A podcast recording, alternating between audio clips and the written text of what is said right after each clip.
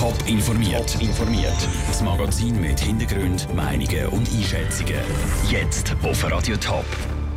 Warum sich Zürcherinnen und Zürcher immer mehr beschweren und warum der Bankräuber Hugo Portmann für seine Freiheit kämpft, das sind zwei von den Themen im Top informiert. Im Studio ist der Peter Hanselmann. Wenn sich die Menschen im Kanton Zürich ungerecht behandelt fühlen, dann gehen sie zum Thomas Faesi.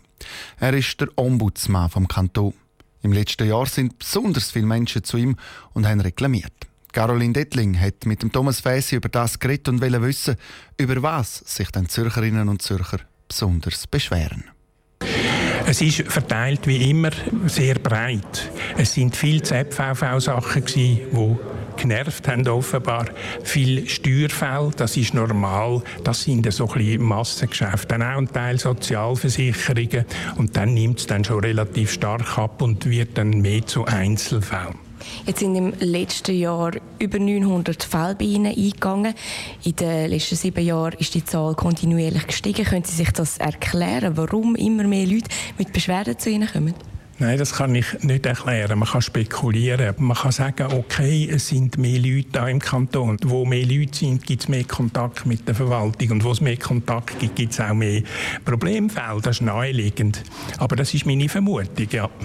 Was bedeutet das für Ihre Arbeit? Können Sie die Flut von Fällen, wenn man es so ein bisschen überspitzt kann, sagen, können Sie da bearbeiten oder müssen da etwas passieren? Wir haben es bearbeitet und äh, wir sind jetzt, denke ich, auch an einer Grenze.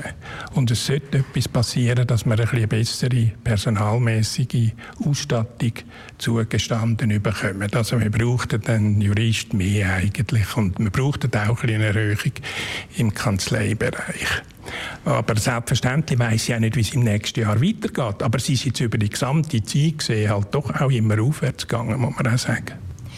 Sie haben noch Veränderungen geplant jetzt. Was kommt neu dazu? Was verändert sich bei der Ombudsstelle vom Kanton Zürich?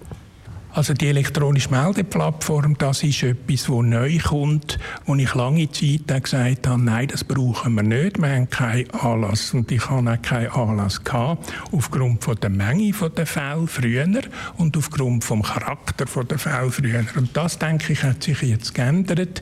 Es ist sinnvoll, dass man das jetzt auch macht. Der Zürcher Ombudsmann Thomas Faesi im Gespräch mit der Caroline Detling. Es ist heute übrigens das letzte Mal, wo der Thomas Faesi die Zahlen der Beschwerdefälle im Kanton Zürich präsentiert hat. Ende August übergibt er sein Amt an wen. Das ist aber noch nicht klar. Im Kanton Sankt Gallen muss nur jeder, der verurteilt wird, einfach ins Gefängnis. Seit Anfangsjahr gibt es nämlich eine neue Vollzugsart, die elektronische Fußfessel. Heute haben die Behörden darüber informiert. Michel Eggemann. Stalker, Straftäter wegen häuslicher Gewalt oder Verurteilte wegen Körperverletzung kommen beispielsweise nicht in Frage für Fußfesseln. Über das hat der Kanton Sankt Gallen diesen Morgen informiert. Sie kommen nur bei Straftätern zum Einsatz, die nicht gefährlich sind und keine längeren Haftstrafen als zwölf Monate haben. E M Electronic Monitoring kann nur überwachen, ob die Straftäter daheim sind, wenn sie das müssen. Weitere Straftaten verhindern oder einen Verurteilten ständig orten kann E M nicht. Das stellt der Sicherheitsvorsteher vom Kanton Sankt Gallen, der Fredi Fässler, klar. Und selbst wenn man immer wüsste, wo jemand genau ist, wenn irgendetwas passiert, bis die Polizei dann dort ist, ist es halt auch wieder zu spät. Also von dort her, E M ist nicht geeignet für gefährliche Straftäter. Für ihn ist Electronic Monitoring eine gute Ergänzung zum schon bestehenden Angebot für Straftäter. Gleichzeitig ist es für die eine Chance. Sie können weiterhin arbeiten und müssen nur in Freizeit daheim bleiben.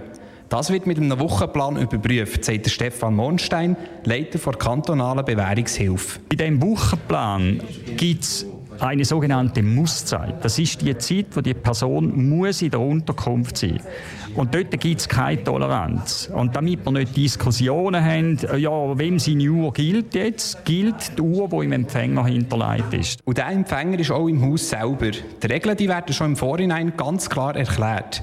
Weiter braucht es auch das Einverständnis der anderen Leute, die in der gleichen Wohnung daheim sind. Sonst kommen elektronische Fußfesseln gar nicht erst in Frage.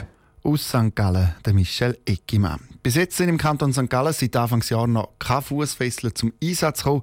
Die Behörden rechnen auch nicht mit vielen Fällen, die sich der Vollzugsart eignen würden. Und wir bleiben gerade bei Kriminellen. Er hat mit Waffen Banken im Kanton Zürich und im Kanton Thurgau überfallen. Hat auf der Flucht Richtung Polizisten geschossen, hat Geiseln genommen und ist dreimal aus dem Gefängnis ausgebrochen. Der Hugo Portmann ist einer der berüchtigsten Bankräuber der Schweiz. Dreimal verwahrt worden, hockt er schon seit fünfunddreissig Jahren im Gefängnis. Also mehr als die Hälfte von seinem Leben. Heute kämpft er vor Gericht dafür, dass er im Sommer freikommt. Was er alles auf dem Kerbholz hat, der Daniel Schmucki schaut zurück. Die Anfänge. Die Kindheit von Hugo Portmann war nicht einfach. Im Heim aufgewachsen, den lieblichen Vater nicht kennt, Legastheniker und darum bevormundet und sich eigentlich nie um die Rechtsprinzipien kümmert. Darum kommt der Hugo Portmann schon bald das Problem mit dem Gesetz über.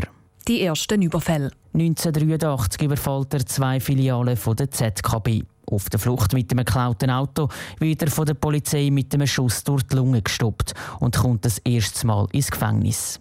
Die erste Flucht. Während einem Hafturlaub flüchtet der Hugo Portmann und überfällt schwer bewaffnet schon wieder eine Bank, damals Adliswil. Auf der Flucht schiesst er in Richtung Polizisten, wird verwünscht und muss wieder ins Gefängnis. Die zweite Flucht. Zwei Jahre nach der zweiten Verurteilung darf der Hugo Portmann am Berglauf mitmachen. Im Ziel rennt er aber einfach weiter und flüchtet so ein weiteres Mal. Trotzdem wird er verwünscht und muss wieder ins Gefängnis. Die letzte Flucht. Neu hockt Hugo Portmann seine Strafe im Kanton Graubünden ab. Beim Schneeschaufeln im Winter baut er sich einen vier Meter hohen Schneehaufen und haut das drittes Mal aus dem Gefängnis ab. Daraufhin überfällt er mit mehreren Komplizen eine Bank im Kanton Thurgau und nimmt sogar Geiseln. Im März neunzehnhundertneunundneunzig wird er verhaftet und das letzte Mal verurteilt. Daniel Schmucki hat berichtet. Ob der Hugo Portmann im Sommer dann wirklich freikommt, wenn seine Gefängnisstrafe abgelaufen und eigentlich die Verwahrung anfängt, das ist noch offen. Das Urteil wird das Bezirksgericht Harden in etwas mehr als einer Stunde bekannt geben. Top informiert, auch als Podcast. Mehr Informationen gibt's auf top online punkt c h.